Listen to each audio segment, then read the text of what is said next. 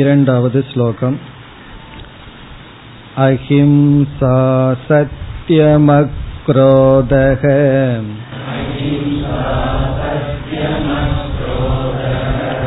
त्यागशान्तिरपैषुणम्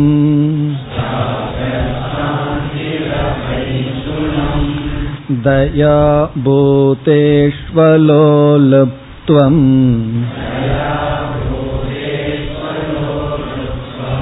मार्दवं ह्रीरचापलम्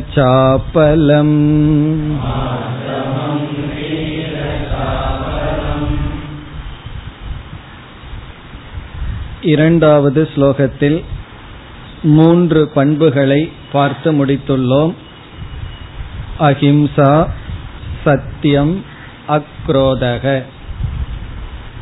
அக்ரோதக என்பது கோபத்திலிருந்து விடுதலை அடைதல் குரோதம் இல்லாமல் இருத்தல். நாம் கோபப்பட்டு பட்டு பழகி இருக்கின்றோம் சுவாவமாக இருக்கின்றது. உடனடியாக அது நீங்காது. சில நாள் முயற்சி செய்து கோபம் நீங்கவில்லையே ஆகவே இனிமேல் கோபத்தை நீக்க முயற்சி செய்ய மாட்டேன் என்று முயற்சியை விட்டுவிடக்கூடாது. அது மெதுவாக நம்மை விட்டு அகலும். முயற்சியை நாம் தொடர்ந்து செய்து கொண்டே இருக்க வேண்டும். நாம் எப்படி முயற்சி செய்ய வேண்டும்? கோபத்தை நீக்க எப்படிப்பட்ட சிந்தனைகளை கையாள வேண்டும் என்றெல்லாம் சென்ற வகுப்பில் பார்த்தோம். இனி அடுத்த பண்பு தியாகக. இந்த இரண்டாவது ஸ்லோகத்தில் நான்காவது பண்பு தியாகம். தியாகம் என்ற சொல்லும் சந்நியாசம் என்ற சொல்லும் ஒரே பொருளை கொண்டதுதான். இந்த தியாகம் என்ற சொல்லுக்கும் சந்நியாசம் என்ற சொல்லுக்கும் உள்ள வேறுபாட்டை அல்லது இரண்டுக்கும் உள்ள அர்த்தத்தை பதினெட்டாவது அத்தியாயத்தினுடைய ஆரம்பத்தில் அர்ஜுனன் கேட்க இருக்கின்றான். தியாகத்திற்கும் சந்நியாசத்திற்கும் என்ன வேறுபாடு? பகவான் அங்கு விசாரம் செய்ய இருக்கின்றார். ஆனால் இந்த இடத்தில் இரண்டையும் நாம் ஒன்றாகவே பார்க்க இருக்கின்றோம். பகவானும் அதிக வேறுபாடை கூறப்போவதில்லை. தியாகம் அல்லது சந்நியாசம். சந்நியாசம் அல்லது தியாகத்தை பற்றி அதிக விளக்கம் அங்கு பார்க்க போகின்றோம். இருந்தாலும் இங்கு சுருக்கமாக பார்க்கலாம். தியாகம் என்பது இரண்டு இடத்தில் நிகழ்கின்றது. ஒன்று ஆந்தரம் இனி ஒன்று பாக்கியம். தியாகத்தை நம்ம இரண்டு இடத்தில் செய்கின்றோம். ஒன்று நமக்குள் இனி ஒன்று நமக்கு வெளியே. பாஹ்யம் என்றால் வெளியே இருக்கின்ற பொருளை தியாகம் செய்தல். ஆந்தரம் என்றால் நமக்குள் சிலவற்றை தியாகம் செய்தல். தியஜ் என்றால் விட்டு விடுதல். சந்நியாசம் என்றாலும் விட்டு விடுதல். ஆந்தரம் பாக்கியம் என்று தியாகம் இரண்டாக பிரிக்கப்படுகிறது. ஆந்தரம் என்றால் நமக்குள் எதை விட்டு விடுதல்? எதிர்பார்ப்புகளை விடுதல். மற்றவர்கள் அன்பு செலுத்த வேண்டும் என்கின்ற எதிர்பார்ப்பை விடுதல். அல்லது சில தீய குணங்களை விடுதலே தியாகம்தான். ஒருவர் நமக்கு தீங்கு செய்திருக்கின்றார். அவர் மீது பழிவாங்க வேண்டும் என்ற வெறுப்பு இருக்கின்றது. அவர் செய்த தவறை நாம் விட்டு கொடுத்தல் அது ஒரு விதமான தியாகம். அப்படி நமக்குள் இருக்கின்ற வெறுப்புணர்வு மற்றவர்கள் செய்த தவறு மற்றவர்கள் செய்த துரோகம் அவர்கள் நமக்கு செய்த ஹிம்சை இவைகளையெல்லாம் விட்டு விடுதல் அது தியாகம். அது வந்து ஆந்தரம் குறிப்பா எதிர்பார்ப்புகள் இவைகளெல்லாம். பிறகு பாஹ்யம் என்றால் வெளி விஷயங்களை விடுதல். சில பொருள்களுக்கு அடிமையாக இருப்போம். சில பழக்கங்கள் அல்லது சில பொருள்கள் அல்லது சில சுகங்கள். அந்த பொருள்களை விட்டு விடுதல் தியாகம். இப்ப தியாகம் என்பது உள்ளே பிறகு வெளியே. இந்த இரண்டிலும் செய்கின்ற ஒரு செயல் அல்லது அந்த இரண்டிலும் நாம் விட்டு கொடுத்தல் அல்லது விட்டு விடுதல். பொதுவாக தியாகமானது எதிலிருந்து வர வேண்டும்? என்றால் விவேகத்திலிருந்து வர வேண்டும். தியாகம் பல காரணங்களினால் வரலாம். அதையெல்லாம் பகவான் பிறகு சொல்ல போகின்றார். சோம்பலினால் வரலாம் மோகத்தினால் வரலாம். ஆனால் விவேகத்திலிருந்து வர வேண்டும். அறிவிலிருந்து வருவதுதான் உண்மையான தியாகம். இப்ப அறிவிலிருந்து எப்படி என்றால் விவேகமானது பழுக்கும் பொழுது வைராகியமாக மாறும்.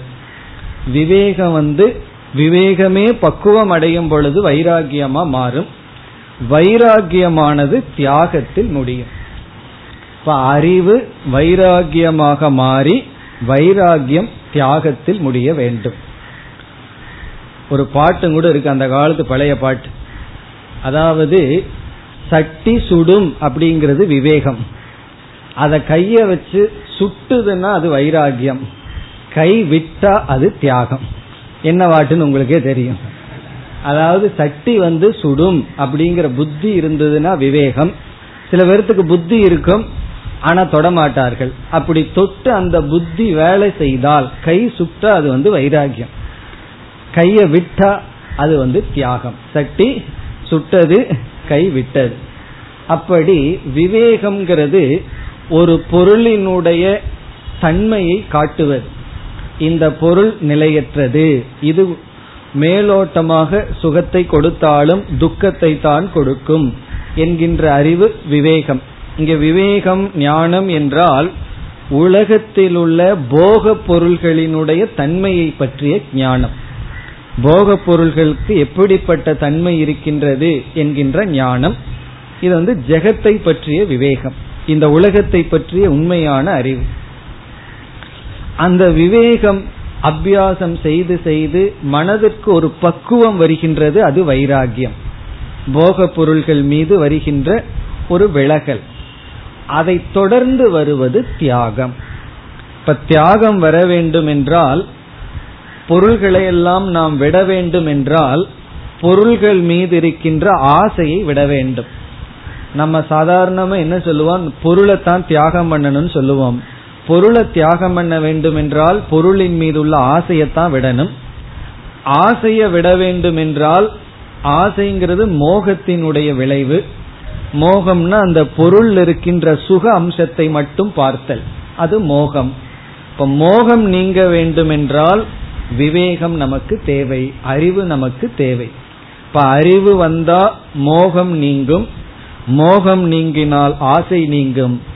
ஆசை நீங்கிறது ஆந்தர தியாகம். அந்த பொருளை விடுறது பாக்கிய தியாகம். அந்த பொருளை நாம் விடுவோம். அப்படி விவேகத்திலிருந்து அறிவிலிருந்து தோன்றி அது வைராகியமாக மாறி அந்த பொருளிலிருந்து விலகி இருத்தல் பொருளை துரத்தல் தியாகம். இந்த தியாகத்தினுடைய மூலம் விவேகமாக இருக்க வேண்டும். மற்ற பல இடங்களில் நாம் தியாகம் செய்வதற்கு காரணம் மேலான அபிமானமும் தியாகத்துக்கு காரணமாக அமையும். உதாரணமாக இப்ப நாட்டு பற்றி உடையவர்கள் எல்லாம் என்ன செய்தார்கள்? இந்த நாட்டுக்கு சுதந்திரம் வேண்டும் என்று தன்னுடைய சுகத்தை எல்லாம் தியாகம் செய்தார்கள். இப்ப தேசபக்தி அதுல வர்ற அபிமானம் உடலுக்கு வருகின்ற சுகத்தை எல்லாம் தியாகம் செய்ய வைத்தது. அதே போல நண்பர் மீது நமக்கு ஒரு நட்பு இருந்தால் அந்த நட்பு என்ற அபிமானம் அவருக்காக பல தியாகத்தை செய்வோம். அதே போல ஒரு தாய்க்கு வந்து தாய்மை என்று வந்தவுடன் குழந்தைக்காக எத்தனையோ தியாகத்தை செய்கின்றாள். இப்படி மேலான அபிமானம் நமக்கு கீழான விஷயத்தை தியாகம் செய்ய உதவி செய்யும். இப்ப இந்த இடத்துல விவேகத்தை விட அபிமானம் முக்கியம் ஆகின்றது உயர்ந்த இடத்தில் வைக்கின்ற அபிமானம் தாழ்ந்ததை விட நமக்கு உதவியாக இருக்கும். சத் சங்கத்துவே படிக்கின்றோம்.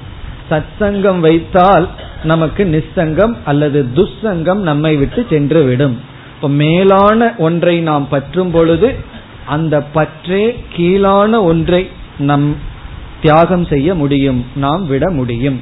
அப்படி அபிமானத்தினால் நாம் தியாகம் செய்வோம். அபிமானம்னா மேலான ஒன்றில் நமக்கு பற்று வரும் பொழுது கீழான ஒன்றை நாம் விட்டு விடுவோம்.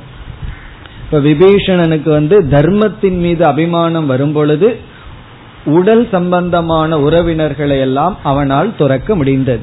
அப்படி உயர்ந்த அபிமானம் நமக்கு வர வர கீழானதை நாம் துறக்க முடியும். இதே போல இனி ஒன்று இருக்கு. கீழான ஒன்றில் அபிமானம் வந்து விட்டால் உயர்ந்ததையும் நாம் துறந்து விடுவோம். அப்படி எதுல நமக்கு அபிமானம் வருகின்றதோ அது மற்றதை துறக்க உதவியாக இருக்கின்றது. சிறிய விஷயத்தில் அபிமானம் வந்தா பெரிய விஷயத்தை தியாகம் பண்ணுவோம். மேலான விஷயத்தில் அபிமானம் வந்தால் கீழான விஷயத்தை தியாகம் செய்வோம். அப்படி தியாகத்துக்கு இரண்டு மூலம் ஒன்று மூலமான மூலம் விவேகம் அடுத்தது அபிமானம் அல்லது பற்று. பற்றே தியாகத்துக்கு காரணம். என்ன பற்று? மேலானதை பற்றும் பொழுது கீழானதை அப்பொழுதுதான் நாம் விடுவோம். இது வந்து உலக நியதி இயற்கை. நாம ஸ்டெப்ஸ் ஏறி வரும்பொழுது எப்ப கீழான படியிலிருந்து காலை எடுப்போம்னா மேல்படியில காலை வச்சோம்னா தான் கீழ்படிய காலை விடுவோம். அப்படி கீழ்படிய காலை விடுறது தியாகம். அது எப்பொழுதுனா மேல்படியில வச்சுட்டு தான்.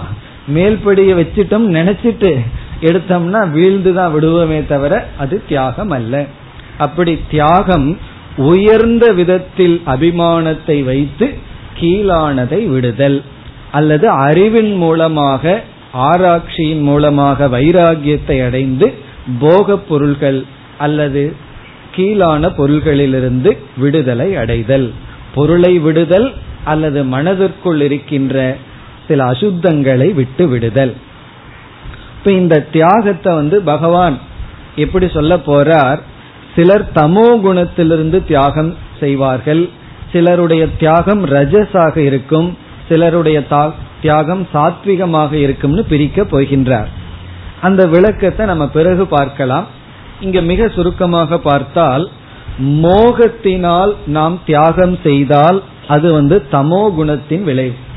சிலதை நம்ம விட்டுறோம் ஆனா உண்மையிலேயே எதனுடைய அடிப்படையில விட்டுறோம் அப்படின்னா மோகத்தின் அடிப்படையில் அறிவு இல்லாமல் விட்டு விடுவோம்.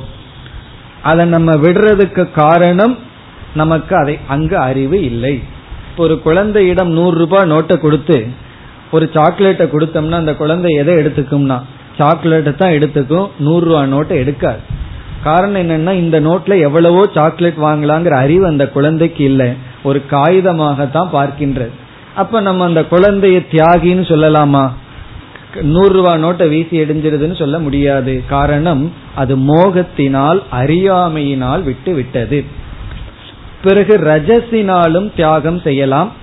ரஜஸ் தியாகம் என்பது ஒரு செயலில் ஈடுபட நமக்கு கஷ்டம் வரும் அந்த கிளேசத்துக்கு பயந்து கொண்டு விட்டு விடுதல்.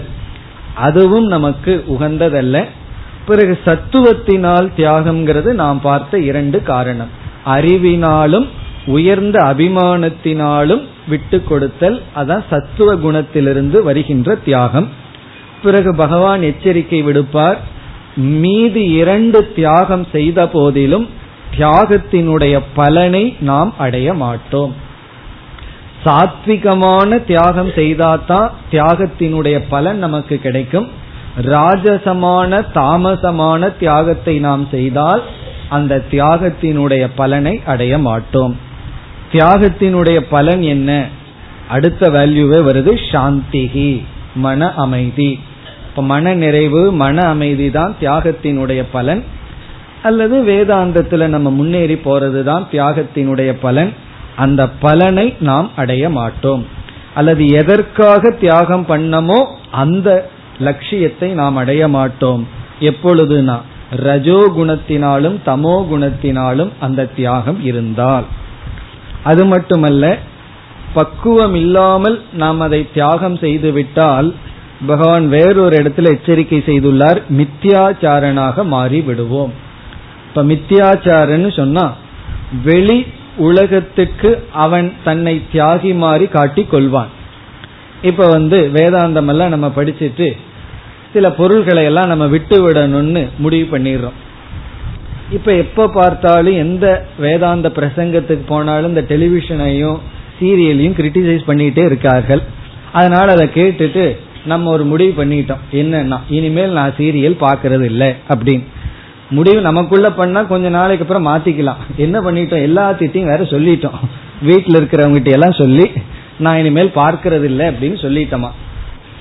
பிறகு என்ன ஆகுதுன்னா மற்றவங்க பார்த்துட்டு இருக்காங்க. நானும் சொல்லிட்டேன் பார்க்கறது இல்லை அப்படின்னு தியாகம் பண்ணிட்டேன்னு சொல்லி. பிறகு எப்படி பார்க்கறேன்னா ஒருவர் சொன்னார் அவர் எப்படி டிவி பார்த்தேன்னு. ரூம்ல போயிட்டு அந்த கீயினுடைய ஓட்டை இருக்கு அது வழியா பார்த்துட்டு இருந்தாங்க காரணம் வீட்டில் இருக்கிறவங்க எல்லாம் இவர் வந்து ஏதோ தியானம் பண்றாரு வேதாந்தம் படிக்கிறாருன்னு நினைக்க இவர் வந்து அந்த சத்தத்தை கேட்டுட்டு அந்த சின்ன ஓட்ட வழியா அந்த டெலிவிஷனை பார்த்தாராம். அப்பதான் சொன்னார் நான் எப்படி மித்தியாச்சாரன் ஆகி விட்டேன் அப்படின்னு சொல்லி. அப்படி ஒரு பொருள் மீது இருக்கின்ற பற்று விவேக வைராகியம் வந்ததற்கு பிறகு அப்படி துறக்கணுமே தவிர ஒரு பொருள் மீது ஆசை இருந்து நான் தியாகம் பண்றேன்னு சொல்லி நாம துறந்து விட்டால் பிறகு நாளடைவில் அதை நம்ம அனுபவிக்கவும் முடியாது. ஒரு திருடனை போல நம்ம அனுபவிக்க வேண்டியது வரும். அதான் மித்தியாச்சாரன்னு சொல்றது. அதுக்கு என்ன செய்யணும்னா அந்த பொருளை துறக்காமல் இருப்பதுதான் உக உகந்தது. இப்ப எந்த ஒரு ஆசையும் பொருளையும் தர்மப்படி நாம் அதை அனுபவிக்கிறதுல சாஸ்திரம் தவறாக சொல்வதில்லை. சாஸ்திரமே அதை வழிவகுத்து கொடுக்கின்றது. அதனால வந்து சீரியல் எல்லாம் பார்க்கலாம். அது சொல்ல வேண்டியது இருக்கு அப்படி? எந்த சீரியலை வேணாலும் நீங்க பாருங்க. எது வரைக்கும்னா வைராகியம் வர்ற வரைக்கும் பார்க்கலாம். பிறகு வைராகியம் வரும்பொழுது கொஞ்சம் கொஞ்சமா நம்ம விடலாம். அவசரப்பட்டு விட்டு விடக்கூடாது. இந்த தியாகம் செய்தா நமக்கு கிடைக்கிற வெல்த் என்ன தெரியுமோ? காலம் டைம் நம்ம எல்லாத்தையும் விட்டுட்டோம் அப்படின்னா நமக்கு டைம் கிடைக்கும். அந்த காலத்தை சரியா பக்குவமா பயன்படுத்துற அளவுக்கு நமக்கு பக்குவம் இருக்க வேண்டும். இல்லைன்னா எல்லாத்தையும் விட்டுட்டு பிறகு யாருமே இல்லையே நம்போன்னு உட்கார்ந்துட்டு இருக்கேன்னு சொல்லி நம்ம வந்து துயரத்துல வீழ்ந்து விடக்கூடாது ஆகவே எச்சரிக்கையாக இருக்க வேண்டும். உன்னை நம்ம துறக்கிறதுக்கு முன்னாடி அதைய ரொம்ப கவனமா பார்க்கணும். துறந்ததற்கு பிறகு பார்க்கவே கூடாது. அப்படித்தான் ஒருவர் சொன்னார். துறக்கிறதுக்கு முன்னாடி நீ துறக்கிறத உன்னிப்பார். அதாவது துறக்கலாமா வேண்டாமான்னு. துறந்ததற்கு பிறகு அதை திரும்பி பார்க்காதே. அப்படி ஒரு ஸ்டெப் விட்டு போறதுக்கு முன்னாடி கவனமாக விட வேண்டும். அவசரப்பட்டு நம்ம வந்து எதையும் விட்டு விடக்கூடாது பிறகு வந்து அப்படி விட்டிருந்தாலும் மீண்டும் போய் எடுத்துக்கொள்வதில் தவறு கிடையாது. அறிவு பூர்வமாக உயர்ந்த அபிமானத்தின் மூலமாகத்தான் தியாகத்தை மேற்கொள்ள வேண்டும். இந்த தியாகத்தை சாஸ்திரம் இரண்டாக பிரிக்கின்றது. வேறொரு ஆங்கிள் ஒன்று மோக்ஷத்துக்கு சாதனையாக இருக்கின்ற தியாகம். அதைத்தான் பகவான் இங்கு பேசி இருக்கின்றார். தியாகம்ங்கிறது ஒரு சாதனை. இந்த தியாகத்தின் மூலமாக மன அமைதியை அடைகின்றோம் மன தூய்மையை அடைகின்றோம் எத்தனையோ நன்மைகள் இருக்கின்றது. அந்த தியாகத்தை தான் உபனிஷத்தெல்லாம் தியாகே நைகே அமிர்தத்துவம் ஆனசுகு தியாகத்தினால்தான் மரணமின்மையை அடைந்தார்கள் என்று தியாகத்தை ஒரு சாதனையாக சொல்லும்.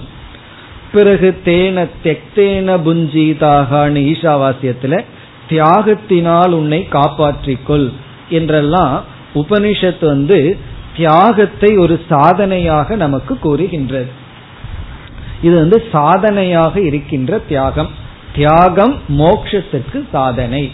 ந கர்மனா ந பிரஜயா தனேன தியாகேன.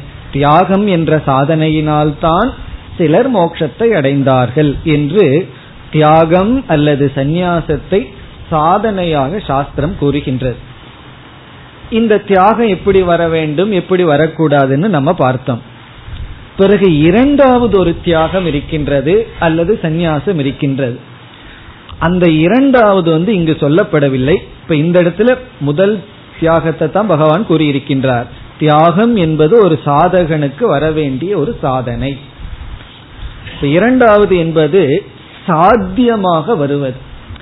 நாம் தியாகம் செய்வதில்லை நமக்குள் தியாகம் வருகின்றது சாத்தியம் அல்லது லட்சியம் அல்லது மோக்ஷம். மோக்ஷத்தையே தியாகம்னு சொல்றோம்.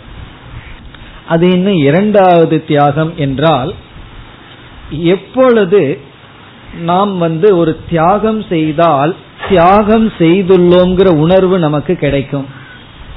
இப்ப நம்ம வீட்டில் வந்து ஒரு பழம் வாங்கிட்டு வர்றோம். ஆரஞ்சு பழம் ஒன்று வாங்கிட்டு வர்றோம். அது ரொம்ப நல்லா இருக்கு. வீட்டில் இருக்கிற ஒரு ஏழைக்கோ அல்லது யாருக்கோ கொடுக்கறோம்.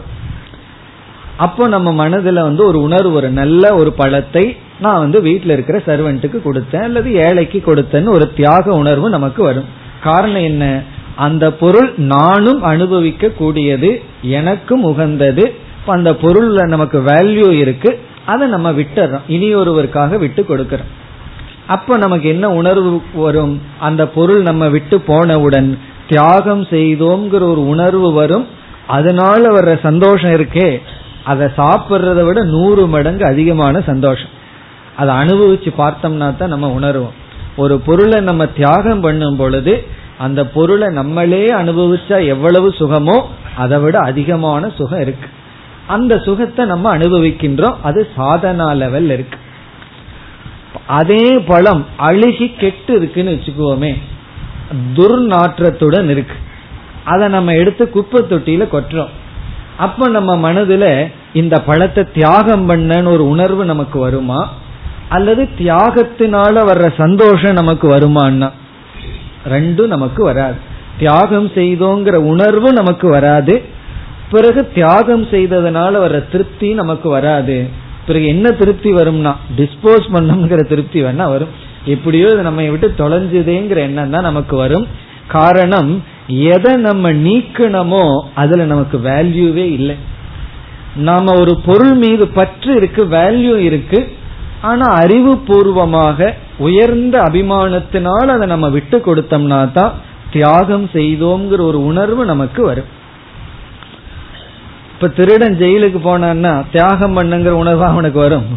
பிறகு விடுதலைக்காக ஜெயிலுக்கு போனவர்கள் எந்த உணர்வோடு உள்ள இருப்பார்கள்? நான் தியாகம் செய்துட்டு இங்க வந்திருக்கேங்கிற உணர்வோட பெருமிதத்தோடு இருப்பார்கள். அப்படி தியாகம்ங்கிறது எப்பொழுது வரும்? எந்த பொருள் உயர்ந்ததோ எந்த பொருள் நமக்கு வேல்யூ இருக்கோ அந்த வேல்யூ இருக்கும் பொழுதே அந்த பொருளை நம்ம விடும் பொழுது நம்ம மனதுல தியாகம்ங்கிற உணர்வு வரும். இப்ப தியாகம்ங்கிற உணர்வு நமக்குள்ள இருக்கும் பொழுது நான் தியாகிங்கிற உணர்வும் கண்டிப்பா நமக்குள்ள இருக்கும். உன்னை நான் விட்டுட்டேன் அப்படின்னா அந்த சந்நியாசம்ங்கிறத ஒன்ன செய்யும் பொழுது தான் சந்நியாசி அப்படிங்கிற ஒரு எண்ணமும் இருக்கும் தான் தியாகிங்கிற ஒரு எண்ணமும் இருக்கும். இந்த கடைசி தியாகம் அல்லது மோக்ஷ ரூபமான தியாகம்ங்கிறது அந்த தியாகியை தியாகம் செய்தல். நான் தியாகம் பண்ணியிருக்கங்கிறவன் அங்கு சென்று விடுகின்றான். சந்நியாசியை சந்நியாசம் செய்தல். அது வந்து பல ரூபமா. அந்த தியாகம் ஆத்ம ஞானத்தினுடைய பலன். ஆத்ம ஞானத்தை நம்ம அடைஞ்சோம்னா இறுதியில அடையிறது வந்து இறுதியில நம்ம யார தியாகம் பண்ணணும்னா? தியாகியை தியாகம் செய்தல். நான் இப்ப தியாகியை தியாகம் பண்ணிருக்கிறேன்னா இப்ப ஏது நமக்குள்ள தியாகி? இப்ப வந்து ரோகி போகி தான் இருக்கான் உள்ள. நமக்குள்ள முதல்ல ஒரு தியாகியை அடையணும். அந்த தியாகிய விடுறதுதான் கடைசி தியாகம். அதை நம்ம விட முடியாதான். அது நம்மைய விட்டு அது போகணும். அது ஆத்ம ஞான பலன்.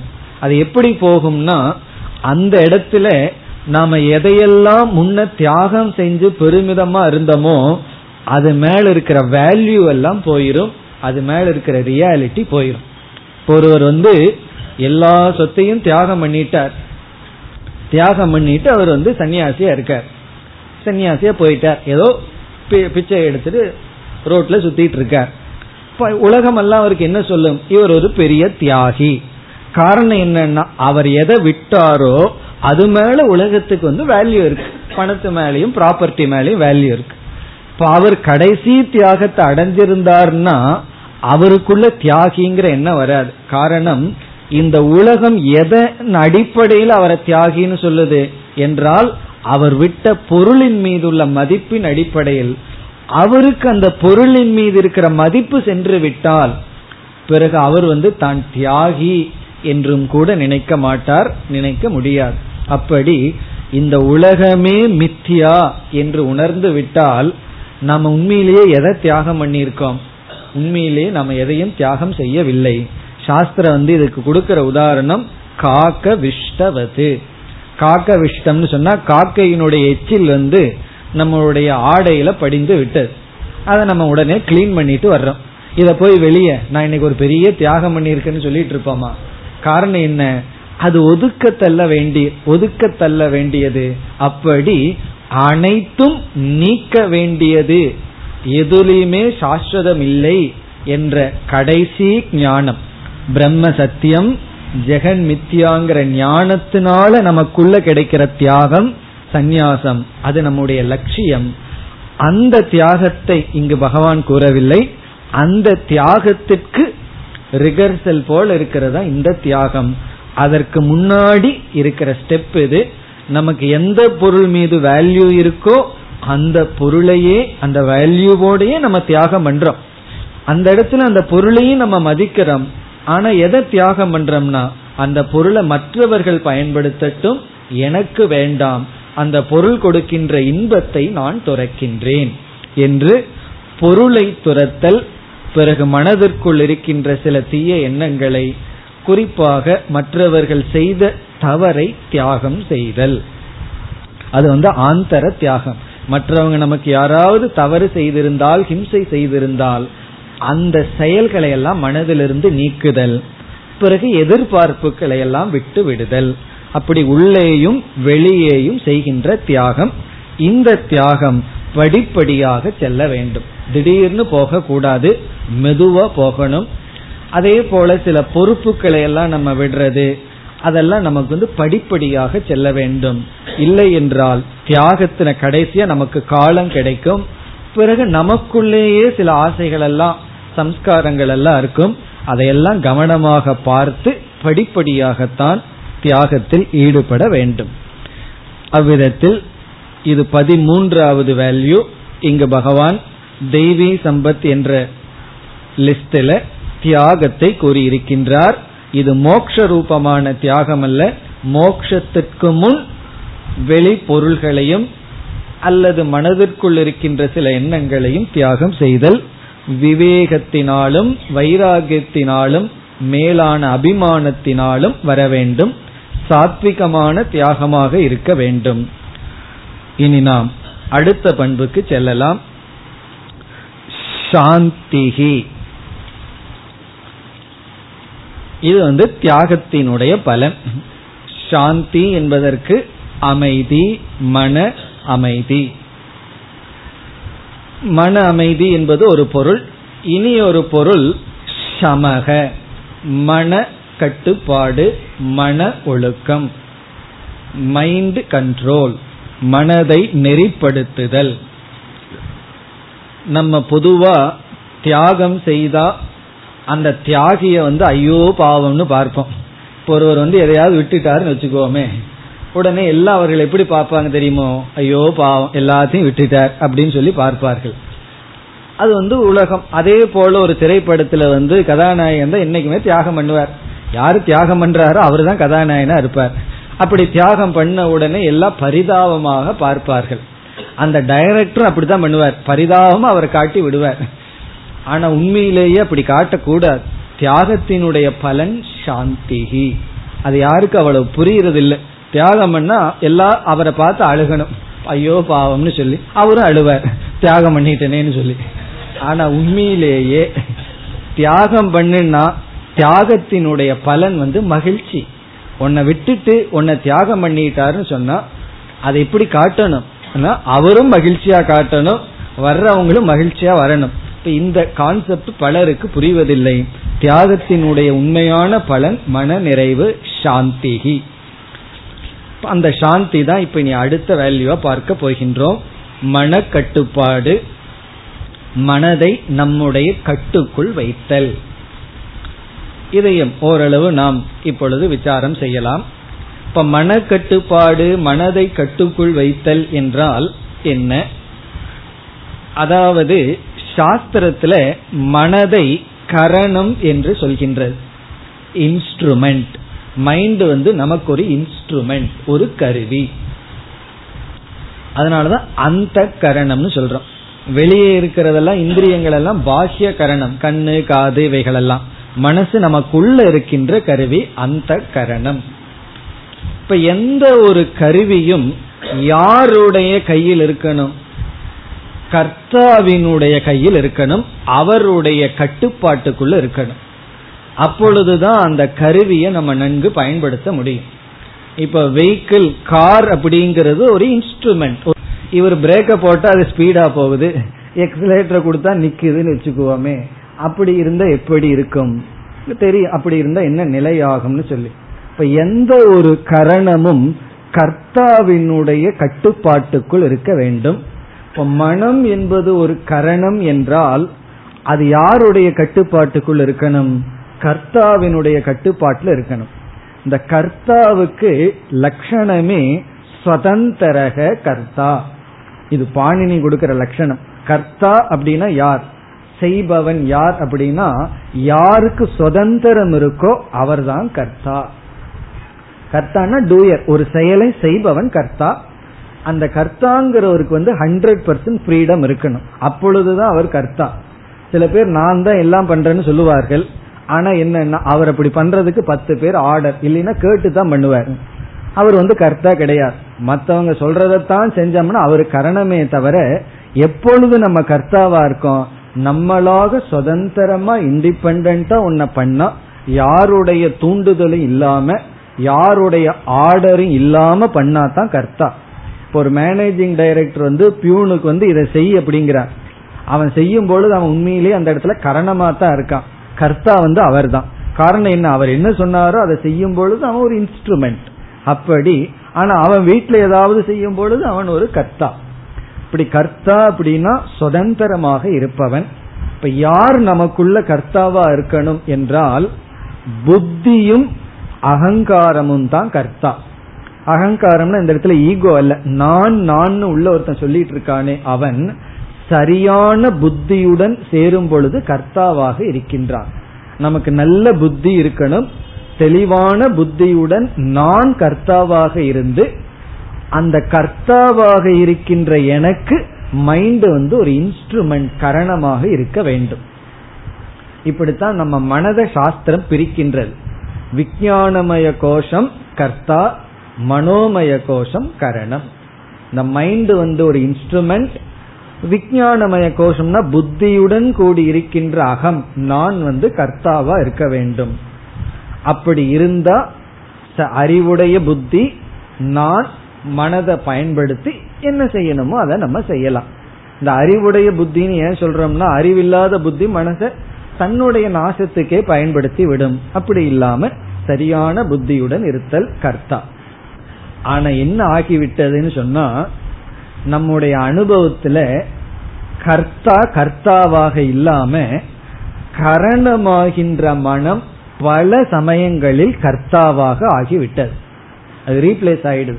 கரணமா இருக்கின்ற மனம் கர்த்தா ஆகி விட்டது அது எப்பொழுதுனா சில சமயம் எல்லா நேரத்திலையும் ஒரு உதாரணம் சொல்லணும்னா நம்ம சாப்பிட்றதுக்கு உட்கார்றதுக்கு முன்னாடி நம்ம கர்த்தாவா உட்கார்றோம். எப்படின்னா டாக்டர் சொல்லியிருக்கார் இந்த வயசுக்கு இந்த ஸ்டேஜில் நான் வந்து மூணே இட்லி அதுக்கு அளவான சட்னி தான் சாப்பிடணும்னு உட்கார்றோம். இது யாருன்னா? இது கர்த்தா. பிறகு அந்த வேலையை ஆரம்பிச்ச உடனே சாப்பிடுற வேலையை ஆரம்பிச்ச உடனே நமக்கு தான் மூணு இட்லி. வீட்டில் இருக்கிறவங்க எல்லாம் போண்டா வடை எல்லாம் சாப்பிட்டு இருக்காங்க. அந்த வாசனை எல்லாம் அப்படியே வருது. இதை சாப்பிடுறது வந்து மனது தான் சாப்பிடணும். பிறகு எங்கேனா ஏழு இட்லி ஆறு போண்டாவில் போய் கடைசியில நிக்கிது. இதை செஞ்சது யார் அப்படின்னா மன கர்த்தா இல்ல ஏன்னா கர்த்தா ஏற்கனவே டிசைட் பண்ணியாச்சு. என்ன டிசைட் பண்ணியிருக்காரு? இவ்வளவுதான் சாப்பிடணும்னு உட்கார்ந்த கர்த்தா போய் கரணம் தான் இந்த வேலையை பண்ணியிருக்கு. எதுன்னா நம்முடைய மனம். அப்ப அந்த கர்த்தா டிஸ்மிஸ் ஆகி இந்த இன்ஸ்ட்ருமெண்ட் இருக்கே அது அப்பொழுது தற்காலிகமாக கர்த்தாவாக மாறி விட்டது அதுதான் பிரச்சனையாகி உள்ளது. ஆகவே இந்த மனம் வந்து கரணமாக இருந்த போதிலும் கர்த்தாவாகவும் செயல்பட்டு கொண்டிருக்கின்ற தன்மையுடன் கூடியது. அதனாலதான் கட்டோபனிஷத்துல நல்ல உதாகரணம் கொடுக்கப்பட்டுள்ளது. அதாவது இந்த குதிரை இருக்கு இந்த குதிரைய வந்து நம்ம வண்டியில ஓட்டும் பொழுது அது இன்ஸ்ட்ருமெண்டா இருக்கு. அது வந்து ஒரு கரணமா இருக்கு. அந்த வண்டியை விட்டதுக்கு அப்புறம் அது புல்லு மேய்ஞ்சிட்டு இருக்கும் பொழுது அது கர்த்தாவா இருக்கு. காரணம் என்னன்னா அது சுதந்திரமா எங்க வேணாலும் போகலாம் எங்க வேணாலும் புல்ல மேயலாம். அப்ப இந்த குதிரை வந்து கர்த்தாவாகவும் இருக்கு கரணமாகவும் இருக்கு. அதே போலதான் நம்ம மனசு வந்து இந்திரியங்கள் எல்லாம் குதிரைகள் போல. அதுக்கு வந்து கரணமாகவும் அதை வச்சிருக்கலாம் ட்ரைனிங் ஒழுங்கா கொடுத்திருந்தா பேசாம விட்டோம் அப்படின்னா அதற்குன்னு சுதந்திர பிரவருத்தி இருக்கின்றது. அப்படி நம்முடைய மனது வந்து பேனாவை போலையோ அல்லது மற்ற ஒரு இன்ஸ்ட்ருமெண்ட் போலையோ ஜடமான கரணம் அல்ல. இப்ப கரணமே ரெண்டு விதமா இருக்கு. இப்ப பேனா இருக்கு அது ஜடமான ஒரு இன்ஸ்ட்ருமெண்ட் கரணம். அதை நம்ம கையில வச்சுட்டு அது வாட்டுக்கு அது ஒண்ணு எழுதாது. கர்த்தா என்ன பண்றாரோ அதுபடித்தான் அது எழுதும். ஆனா வேற சில இன்ஸ்ட்ருமெண்ட் இருக்கு குதிரைய போல. அதை நம்ம ஒரு இன்ஸ்ட்ருமெண்டா பயன்படுத்துறோம். ஆனா அதற்கென்று சுதந்திர பிரவருத்தி இருக்கின்றது. அது போலதான் நம்முடைய மனம் ஒரு பேனாவையோ கத்திய போலையோ அல்ல முற்றிலும் ஜடமானது அல்ல. இந்த இன்ஸ்ட்ருமெண்டா இருக்கின்ற மனம் கர்த்தாவாகவும் செயல்படுகின்றது. ஆகவே சாந்திகி அல்லது சமக என்றால் மனதை கரணமாக வைத்திருத்தல். நம்முடைய அறிவுக்கு உட்பட்டு மனதை வைத்திருத்தல். மனதை சர்வன்டா வச்சிருக்கிறதா? சாந்திகி அல்லது சமக. இல்லை அப்படின்னா மனதை அதனுடைய போக்குல விட்டோம் அப்படின்னா மனம் போன போக்கிலே போகக்கூடாதுனால சொல்றோம் அல்லவா அப்படி விட்டோம் அப்படின்னா பிறகு நம்ம போய் சேர வேண்டிய இடத்துல போய் சேர மாட்டோம். ஆகவே மனதை கரணமாக்குதல். கர்த்தாவாக இல்லாமல் செய்தல். ஞானிக்கு இந்த பிரச்சனை கிடையாது. காரணம் என்னன்னா இந்த ஞான நிஷ்டை அடைஞ்சவங்களுக்கு மனமும் புத்தியும் அப்படியே ஐக்கியமாகி விட்டது. என்ன அறிவு இருக்கோ அதுபடித்தான் அந்த கரணமும் ஒன்றி விட்டது. அதற்கு முன் ஸ்டேஜில் வந்து அறிவு பிறகு மனம். இரண்டுக்கு இடைவெளி இருக்கின்றது. இப்ப அது வரைக்கும் நம்ம மனதை வந்து கட்டுப்படுத்தி ஆக வேண்டும். இனி நான் அடுத்த கருத்து இந்த மனதை பற்றி கொஞ்சம் நம்ம தெரிந்து கொள்வது அவசியம். மனது மனமானது எந்தெந்த விஷயத்திலெல்லாம் கரணமாக இருக்கின்றது அது சரியான கரணமாக இல்லை என்றால் என்னென்ன விளைவுகள் ஏற்படும்னு சுருக்கமாக பார்க்கலாம்.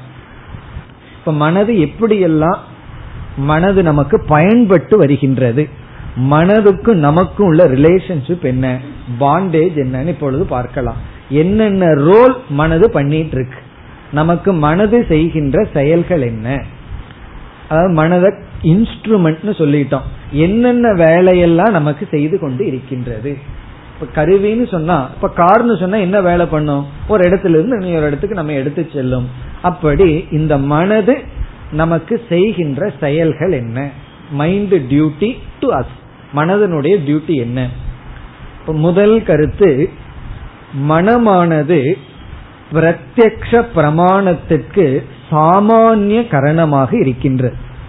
நம்ம வந்து பிரத்யக்ஷ பிரமாணம்னா அறிவை அடைவதற்கு பொதுவான கரணமாக செயல்படுகிறது. சாமானிய கரணம் ஃபார் பிரத்யக்ஷ பிரமாணம். பிரத்யக்ஷ பிரமாணம் என்ன? கண்ணு வழியா காது வழியா மூக்கு வழியா பிறகு நாக்கு வழியா நம்ம அறிவை அடைகிறோம் இந்த அறிவுக்கு மனது சாமான்யமான கருவி. சாமானிய கருவின்னு சொன்னா கண்ணிலிருந்து அறிவு அடைகிறதுக்கு மனதினுடைய துணை தேவை. காதிலிருந்து அறிவு அடைகிறதுக்கு மனதினுடைய துணை தேவை. மூக்கிலிருந்து நாக்கிலிருந்தும் தொட்டு உணர்வதிலிருந்தும் அறிவு அடையணும்னா மனம் தேவை. இப்ப கண்ணு திறந்திருக்கு மனம் கண்ணுக்கு பின்னாடி இருந்தா தான் அறிவு வரும். மனம் வந்து காதல் இருந்ததுன்னு வச்சுக்கோமே கண்ணு திறந்திருந்தாலும் நமக்கு ஞானம் வராது. அதனாலதான் சில பேர் பார்த்துட்டே இருப்பார்கள் நம்ம பார்த்துருக்க மாட்டார்கள். பல மிஸ் அண்டர்ஸ்டாண்டிங் ஏன் வருதுன்னா அன்னைக்கு என்ன பார்த்துட்டு பார்க்காம போயிட்டான் கண்டுக்காம போயிட்டான்னா அவன் கண்டுக்காம போகல அவன் மனசு வேற எங்கேயோ இருந்திருக்கு. அதனால அவன் கண்டுகொள்ளவில்லை. அப்படி சாமானிய கரணமா இருக்கு பிரத்யக்ஷ பிரமாணத்திற்கு. பிறகு யூகித்தல் போன்ற மற்ற பிரமாணங்கள் எல்லாம் இருக்கு. அனுமானம் முதலிய பிரமாணம் எல்லாம் இருக்கு. அதுக்கெல்லாம் மனம் விசேஷ கரணம் சிலதெல்லாம் நம்ம யூகம் செய்து சிந்தனை செய்து ஒரு டேட்டாவை வச்சுட்டே நம்ம வந்து சில நாலேஜ் அடைய வேண்டியது இருக்கு. அதுக்கு வந்து அதிக ரோல் மனசுக்கு இருக்கு. இப்போ ஒரு ஒருவருடைய பிஹேவியரை பார்க்கிறோம். பார்த்துட்டு இவர் இப்படி பிஹேவ் பண்றதுக்கு என்ன காரணம்?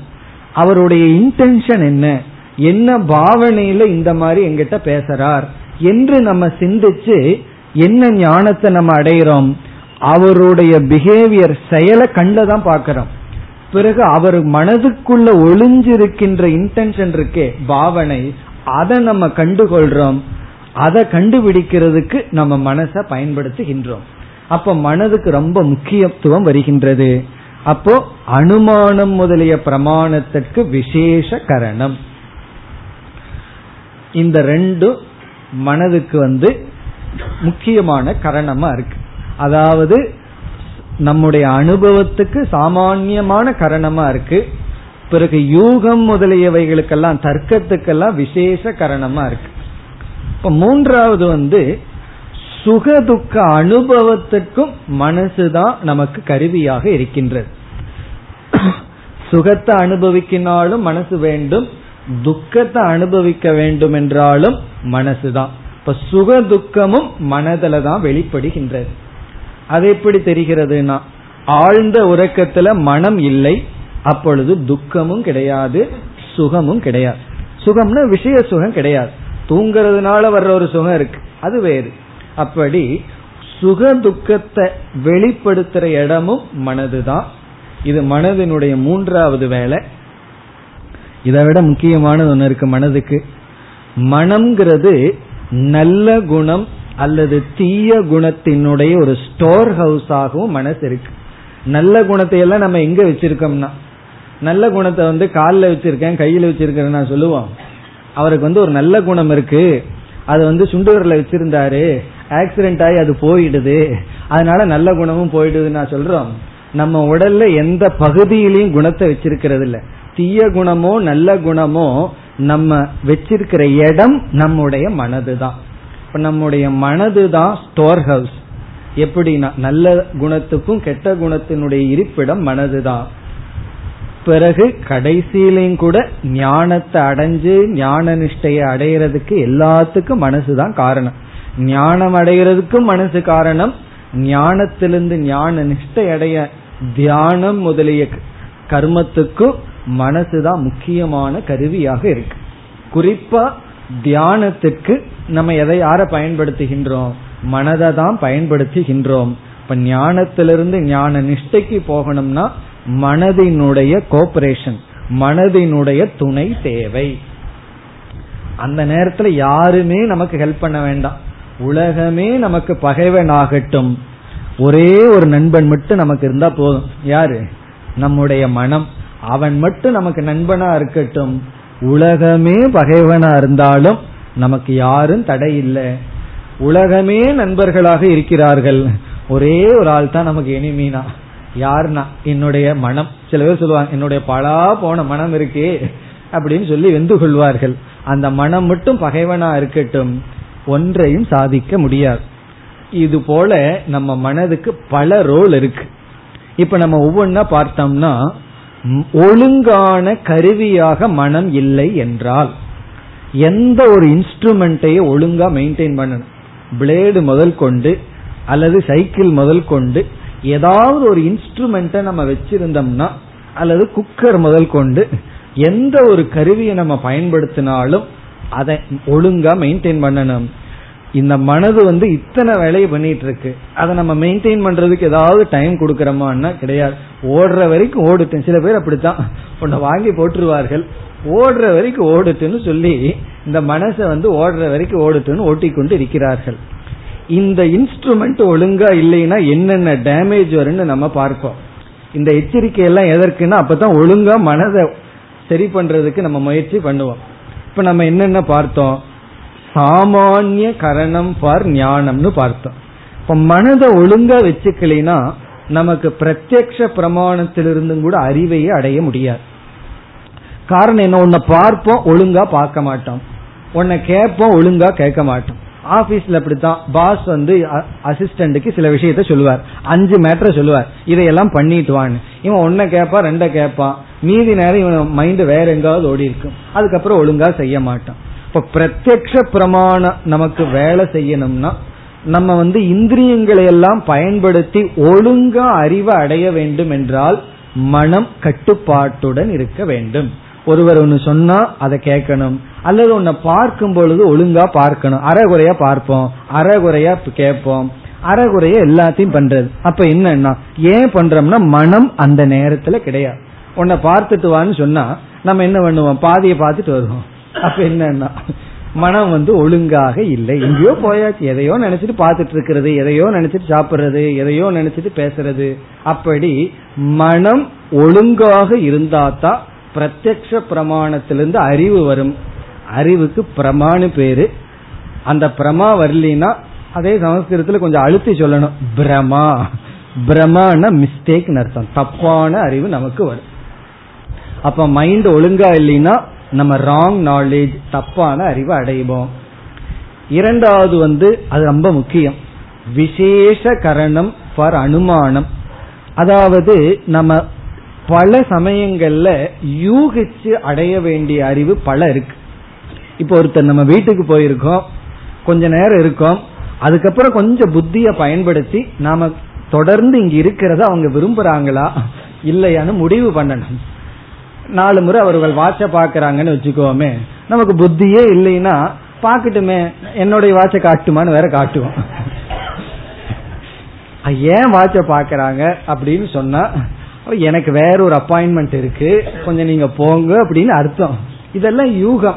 இதெல்லாம் யாரு பண்ணணும்னா மைண்ட் செய்யணும். வெளி இருக்கிற சில இதெல்லாம் இங்கீதம்ங்கிறது. வெளி இருக்கிற சூழ்நிலைய பார்த்து அதுக்கு தகுந்த மாதிரி நடக்கணும்னு சொன்னா மனதிற்கு சூக்ம புத்தி தேவை. அப்ப இந்த அனுமானம் பண்றது யுக்தியின் மூலமா சரியான ஞானத்தை அடையணும்னா மைண்ட் ஒழுங்கான கருவியா இருக்கு. நம்ம மனதை ஒரு நல்ல கருவியா வச்சிருந்தோம்னா அந்தந்த சூழ்நிலைய கண்ணுக்கு தெரியாத சில உண்மைகளை எல்லாம் நம்ம உணர்ந்து கொள்ளலாம். சென்சிட்டிவா இருப்போம் அறிவு பூர்வமா இருப்போம். மற்றவங்களுக்கும் கஷ்டத்தை கொடுக்க மாட்டோம். நாமளும் கஷ்டத்தை அனுபவிக்க மாட்டோம். நம்மையும் நம்ம ரொம்ப சீப்பான இடத்துல தள்ளி கொள்ள மாட்டோம். அந்த இடத்துக்கு தகுந்த மாதிரி விலகி இருப்போம் சேர்ந்து இருப்போம். நம்ம வாழ்க்கையில பல சமயங்கள்ல இந்த ஜட்ஜ்மெண்ட் ரொம்ப முக்கியமா இருக்கு. சரியான ஜட்ஜ்மெண்ட் போடணும்.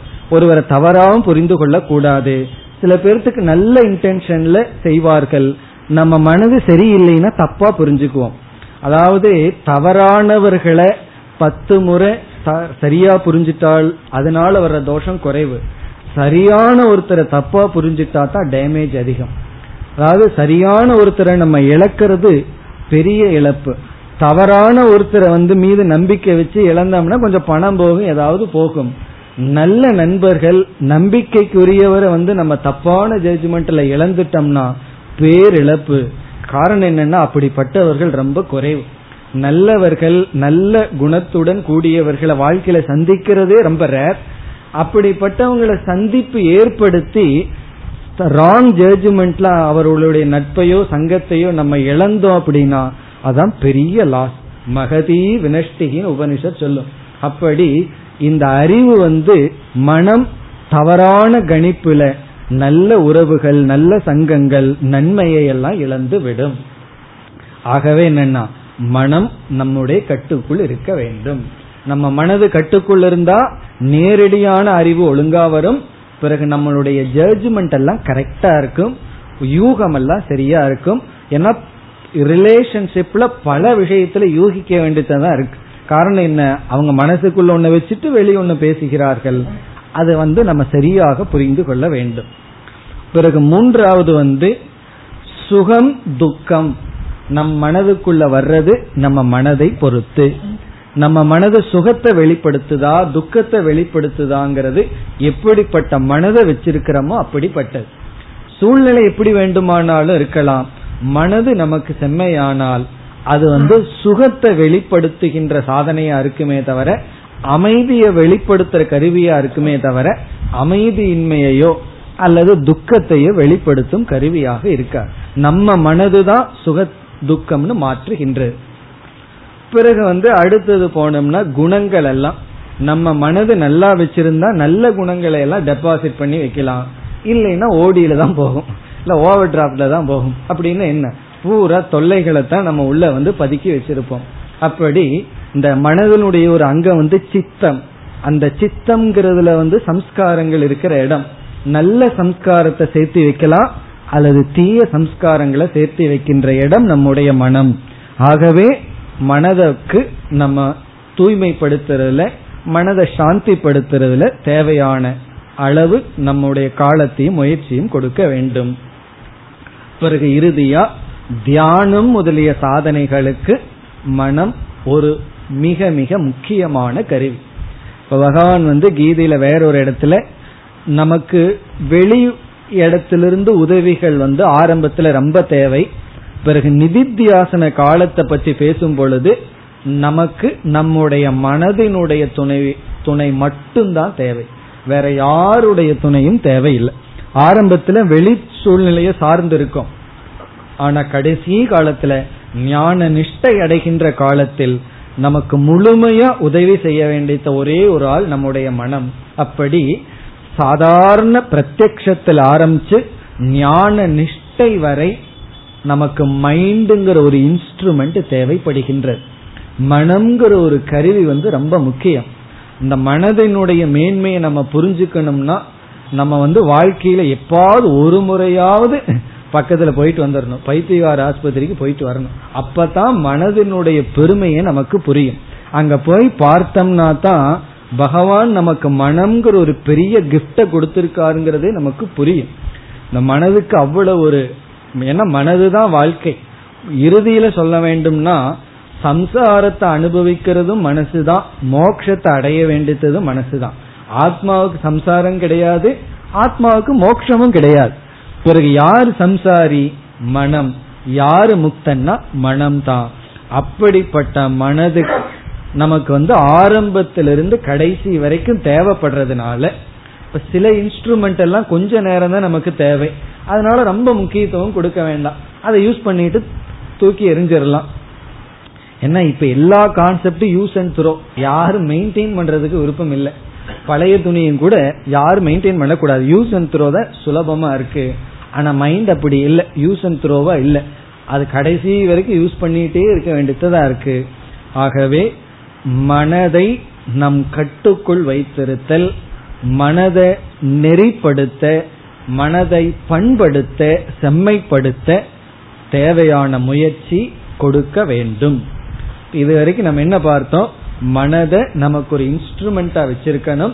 எந்தெந்த விதத்திலையெல்லாம் மனது நமக்கு இன்ஸ்ட்ருமெண்டா இருக்கு கருவியா இருக்கு அப்படி அது சரியா இல்லைன்னா எந்தெந்த விதத்துல நமக்கு பாதிப்புன்னு பார்த்தோம். இனி இறுதியா எப்படி மனதை நம்முடைய கட்டுக்குள் வைத்திருத்தல்? உபாயத்தை இப்பொழுது பார்க்கலாம். மனதை அமைதிப்படுத்த மனதை கருவியாக வைக்க என்ன உபாயங்கள்? உண்மையிலேயே நாம செய்கின்ற அனைத்து சாதனை இதுக்காகத்தான். ஒரு உபாயம்னு குறிப்பா இங்கு சொல்ல முடியாது.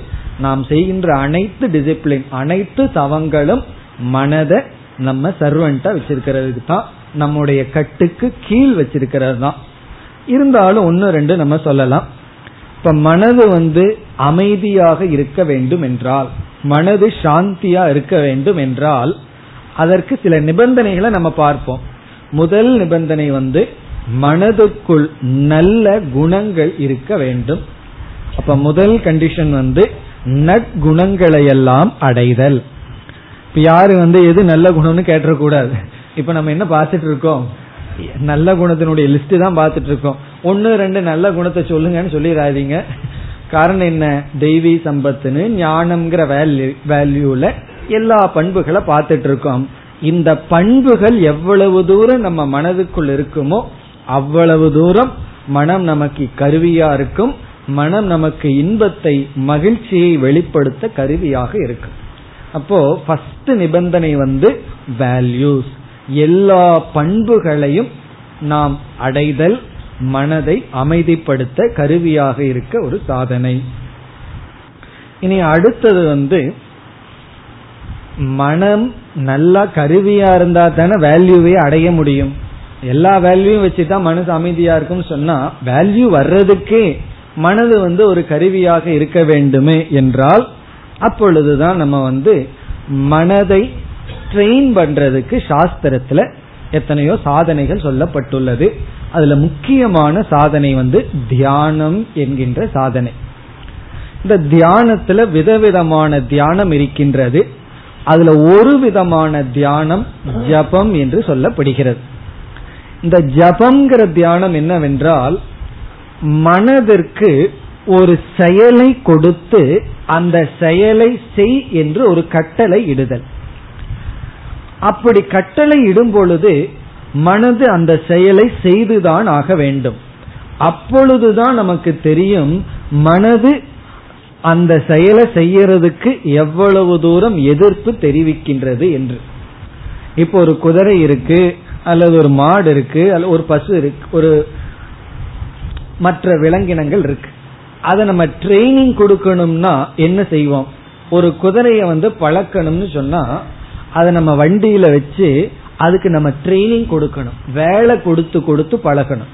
அதே போல வந்து ஒரு எருதை வந்து ஏரோட்டி பழக்கணும்னு சொன்னா அதுல ஏர்ல பூட்டி அதுக்கு ட்ரைனிங் நம்ம கொடுக்கணும். என்ன ட்ரைனிங்னா நீ இன்ஸ்ட்ருமெண்டா இரு அப்படின்னு ஒரு ட்ரைனிங் கொடுக்கணும். அப்படி மனத ஒரு கரணமா எப்ப ட்ரைனிங் கொடுக்கறோம்னா ஜபத்துல தான் கொடுக்கறோம்.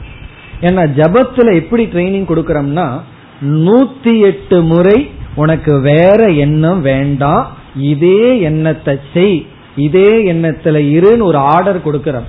அப்போ மைண்டுக்கு நம்ம கர்த்தாவா இருக்கிற சாய்ஸ் கொடுக்கல. வேற சாய்ஸ் கொடுக்காம வெறும் இன்ஸ்ட்ருமெண்டா மட்டும் இரு அப்படின்னு ஆர்டர் கொடுத்திருக்கோம். அப்படி மைண்ட ஒரு இன்ஸ்ட்ருமெண்டா வச்சு பழக்க வேண்டும். அதை பழக்க பழக்க அது இன்ஸ்ட்ருமெண்ட் ஆயிரும்.